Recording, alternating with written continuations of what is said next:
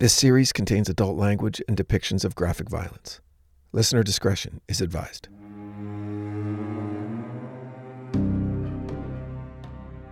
The morning of May 18th, 2003, broke cool and crisp on the placid waters of Lake Memphremagog, a freshwater glacial lake that straddles the international border that separates the state of Vermont with the Canadian province of Quebec. Yes, it's a unique name, Memphremagog, and we'll get to its origins in a moment. But on that morning, a fisherman named Jean Grenier was preparing for his day's work as he drifted in his small boat near the Three Sisters, a cluster of islands near the deep water of Memphremagog on the Canadian side. Now, the name, Memphremagog, is from the native Algonquin language and translates to, basically, big water, with the word Memphrey meaning large or abundant, and Magog referring to water. The lake is fed by a nearly 500 square mile watershed, or drainage basin, on the U.S. side, and it empties into the Magog River on the Canadian side. Mr. Grenier was about to cast his first line of the day when he noticed something reflecting the morning sun from below the surface of the lake, very near his boat. Something big. Then he heard something break the surface of the water behind him. Whatever this thing was, it was larger than his boat. He turned quickly, just in time to see an object as it disappeared below the surface. For a full three minutes, Jean Grenier watched, almost frozen in fear, as this, this creature circled his boat. Too scared to start his small outboard engine, Grenier was considering the distance to one of the islands that make up the Three Sisters. He could easily swim the distance if he had to, but wasn't sure if this incredible beast would allow him to. Maybe it thought he was food.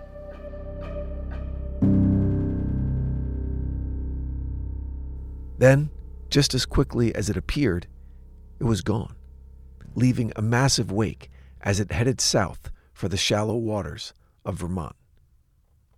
Mr. Grenier counted himself lucky. He knew what he had encountered. He had fished this lake his entire life. But still, the first time you see the monster of Lake Memphremagog, it could be a little unnerving. Welcome back to The Devil Within. I'm your host, Brandon Morgan. You're listening to The Vermonster. First off, I apologize for the cheesiness of that title, but I couldn't help myself. So, my favorite part, indulge me for a few minutes as I share some facts about the great state of Vermont that I learned during my research for this episode. The first one, and I'm pretty sure I'm in the minority on this, is that Vermont was not one of the original 13 colonies. Look, given its location, smack dab in the middle of colonial New England, I just always had it in my mind that they were an OG colony. Oops. So Vermont is bordered on the south by Massachusetts, New York is to its west, and the entire eastern border is New Hampshire. Vermont's northern border is actually an international border with our friendly neighbors to the north, Canada. The reason I discovered that Vermont wasn't a colony back in the day is because it was a disputed territory. Both New York and New Hampshire wanted this truly majestic land, and finally, in 1777, Vermont said, screw both of you, and declared herself the independent state of New Connecticut, alias Vermont. And that's how they would remain. They participated in the Revolutionary War, they paid their taxes, had representation in the new Congress, and were eventually granted statehood upon ratification of the Constitution in February of 1791 as the 14th state. Today, Vermont is the second least populated state in the Union, trailing only Wyoming. And its most populous city, Burlington, has the lowest population of any state's most populous city. I'm getting the impression that there aren't a ton of people in Vermont. In fact, for the sixth smallest state in land area, there are only 70 people per square mile. That simple fact that so much of the land in Vermont is undeveloped means one thing forests. Thousands of square miles of pristine forests, millions of acres. In fact, 78% of Vermont's land area is forested. And that fact in itself is astonishing when you learn that by the end of the 1800s, nearly all of Vermont was deforested to supply wood for steam trains, paper mills, and building materials for the rest of New England as the region entered the Industrial Revolution. Also of note is that now and for the past 200 years, the vast forests of northern Vermont and southern Quebec supply the world with a unique and really delicious product maple syrup. It's a tremendously lucrative export for the region. True, pure Vermont maple syrup is 12 times more expensive than oil. A barrel of oil is around $50. A barrel of syrup is more than $1,200. When a bumper crop is produced, the excess is sent to massive storage containers that serve as a strategic reserve for the lean years. That's right, there's a global strategic reserve of Vermont maple syrup. And, as you might have guessed, when there's that much money in play, there's bound to be some lawlessness. In the case of maple syrup, it's an outfit out of Montreal called the Federation. I'm not kidding. It's the maple syrup mafia. There was a Netflix show about it recently. It was crazy. And the Federation is no joke. They control pricing and distribution, who gets to sell and who doesn't, and they don't seem to care about something as silly as an international border. There are allegedly a series of safe harbors secreted among the shores of Lake Memphremagog, where maple mafia boats illegally transport their golden elixir into the States. But Vermont, obviously, has their own thriving maple syrup business, right? Why do we even need illegal imports? We don't. But sometimes the strong arm out of Montreal sends a message to U.S. producers of maple syrup. You can be successful, but not too successful, eh? Sorry, that was that was wrong. You can be successful, but not too successful that you cut into the Federation's profits. Eh? Case in point, back in 2013, the Federation allegedly severely curtailed U.S. production in northern Vermont in order to force local distributors to buy Canadian syrup illegally. A Vermont candy maker in desperate need, was caught buying several tanker trucks of illegal syrup, and the case blew the lid off the Federation's influence in the States. That might answer the nagging question in your mind the next time you're at Trader Joe's and the maple syrup seems like the most expensive item in the entire store. This show is sponsored by BetterHelp. Best advice I ever got working with a writing partner was this Having a partner doesn't mean you each do half the work. It means you each do all the work, and the end result is a richer, fuller story. The right relationship doesn't always mean the easiest relationship. Sometimes the best relationships require the most work, but the results will be a richer, fuller experience that will last. And therapy can be the best place to work through whatever challenges you're facing with your current relationships.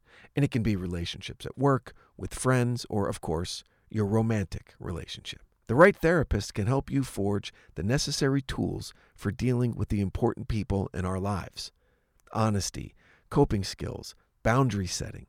I have personally benefited from therapy since I was in my late teens, and as a result, I can proudly say that my relationships, while far from perfect, are stronger and more fulfilling than I could have hoped for.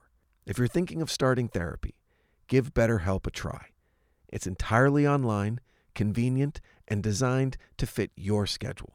Become your own soulmate, whether you're looking for one or not. Visit betterhelp.com slash devilwithin today to get 10% off your first month. That's betterhelp, H-E-L-P dot com slash devil within.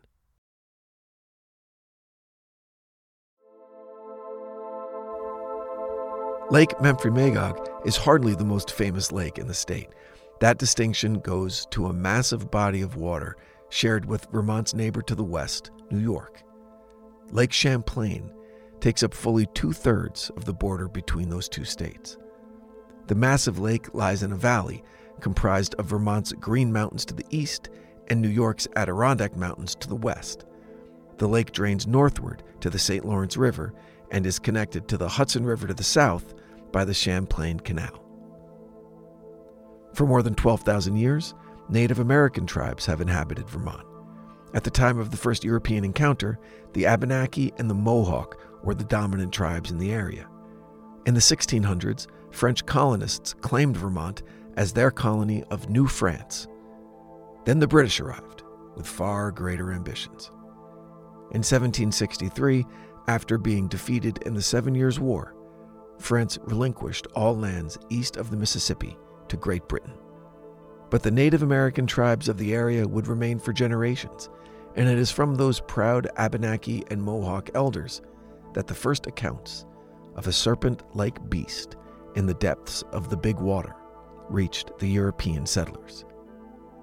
Twice the size of a man, at least, with a tail even longer, horns on the head and continuing down the spine like a dragon. Wait, horns like a dragon? Actually, yes. There are tons of species of snake and lizard that have horns on their heads. Not sure about fish. Well, there's the cowfish, but that's a saltwater creature and nowhere near the size of the lake animal we're talking about. But the sightings have been consistent. Stories passed through the generations of Native Americans who turned to the big water for the abundance of fish and would regularly catch sight of the serpent, through the settlers who found themselves at first skeptical and then terrified of the beast that took the nickname Memphrey, or simply Big. As the years passed and the area was settled, small towns began to pop up along the shores of Lake Memphremagog. The trout fishing was excellent year round and provided a stable facet of the local economy, as well as a reliable safety net for the lean years of maple syrup production. But just as consistent as Memphremagog providing a bounty of fish from her bosom, so were the sightings of her mysterious child, Memphrey.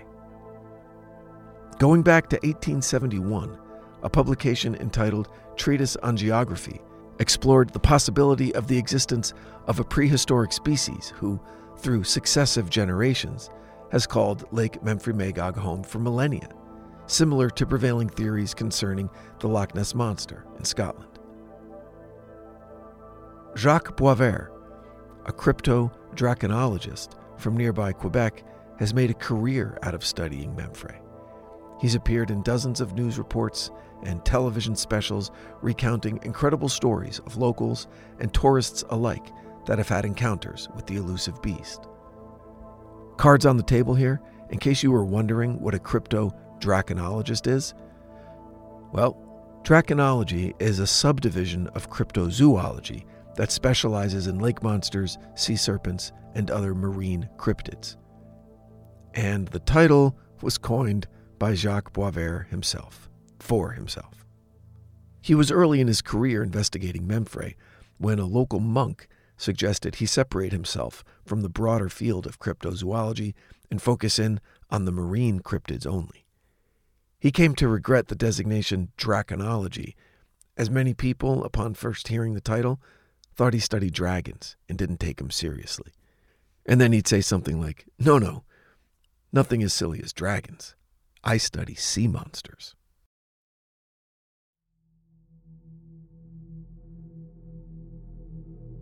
In the summer of 1997, Daniel Long was on vacation with his wife. They were enjoying a beautiful day fishing on Lake Memphremagog. Dennis's wife was recently gifted with a compact digital video recorder. Remember, this is the late 90s, and we were still more than a decade away from everyone having something like that right in their pocket. And she was happily documenting as much of their vacation as she could. So, when Dennis spotted something strange and really big in the water just a few yards from the boat, his wife started recording. My wife was videotaping at the time, just uh, as she tends to do quite often. And we noticed the wave. Uh, she immediately zoomed in on it. Uh, we probably saw it for 10 to 15 seconds before it uh, seemed to disappear. The object, whatever was causing this, seemed to uh, submerge again. Uh, it's a very short clip. That's weird. That's too weird. Uh, it definitely wasn't a log. It was it was moving too quickly. It was uh, an animate object. It, there was something, to me, something was below the surface, moving, producing that wave. Uh, I, I, can't speculate whether it's a fish. Uh, it would be a large one if it was, and it wasn't normal fish behavior that I've seen swimming below the surface for any great length. Uh, so I, I don't know. I don't have a good guess. You can easily find this clip online, and all snarkiness aside, it's pretty wild to see. There is obviously something enormous swimming through the water just below the surface. I mean, it's leaving a wake like a small boat would. As Dennis was sure to mention, it wasn't a log. Logs don't have propulsion, and whatever this thing was definitely did. So, what was it?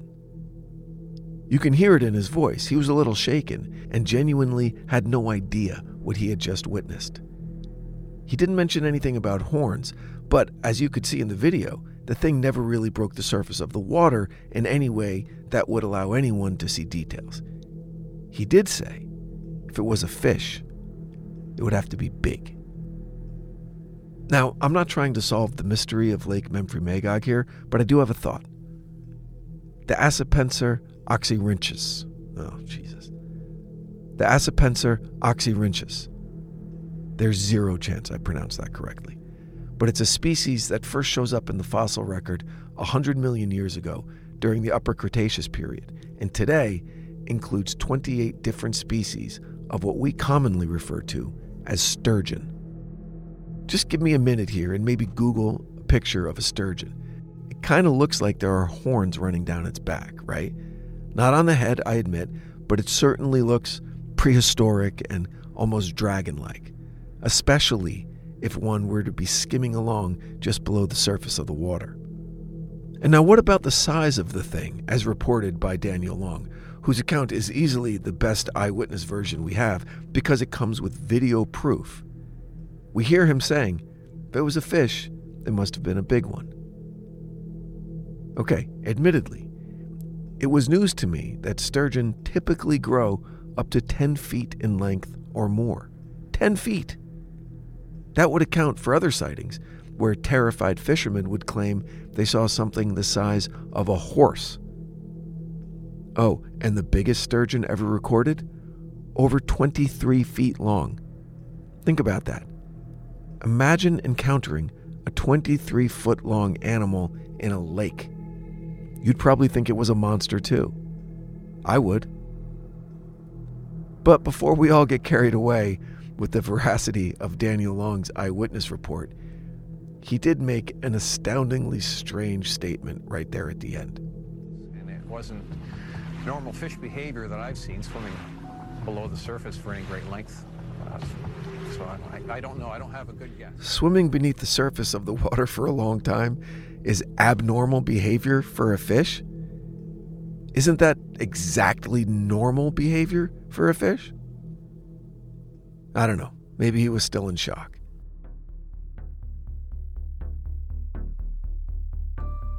The bottom line here is that sightings of Memphrey continue to this day. On average, there are three encounters per year, with the occasional spike of 10 to 15 in a busy year. In the spring of 2000, a retired police officer spotted a large wake on the surface of the water of Memphremagog from the living room of his house. It stood out because to him it seemed like there must be an invisible boat. Such was the size of the wake, and that whatever was causing it from below the surface must be something enormous. And then he saw it. From a distance of about a hundred yards, he saw a serpent like head that broke the surface of the water and splashed down like a breaching whale, causing a tremendous disturbance on the surface and creating a loud clap that he was sure could be heard clear across the lake. Now, believe it or not, this behavior has been well documented in sturgeon, and the reasons for it are unknown. Mating ritual, help with spawning, maybe communication, really, no one knows. So, is Memphre just a huge sturgeon from a bloodline that produces exceptionally large specimens, feeding on the abundance of trout in the lake, occasionally breaching the surface for reasons unknown and scaring the shit out of fishermen? If so, wouldn't it make sense to believe that at some point in the last few hundred years, someone would have hooked one of these beasts and we'd have our answer? But no one has. So what gives? Thanks for listening. Please follow The Devil Within wherever you get your podcasts so you never miss an episode. You can follow us at The Devil Within Pod on Instagram, Facebook, and TikTok. Until next time, stay safe out there. The Devil Within is a Cloud 10 Media production, recorded live at Bel Air Studios in Los Angeles, California. Written and produced by Brandon Morgan. Executive produced by Sim Sarna. Our post production supervisor is Bruce Witkin, who also provided original music for this episode. For The Devil Within, I'm your host, Brandon Morgan.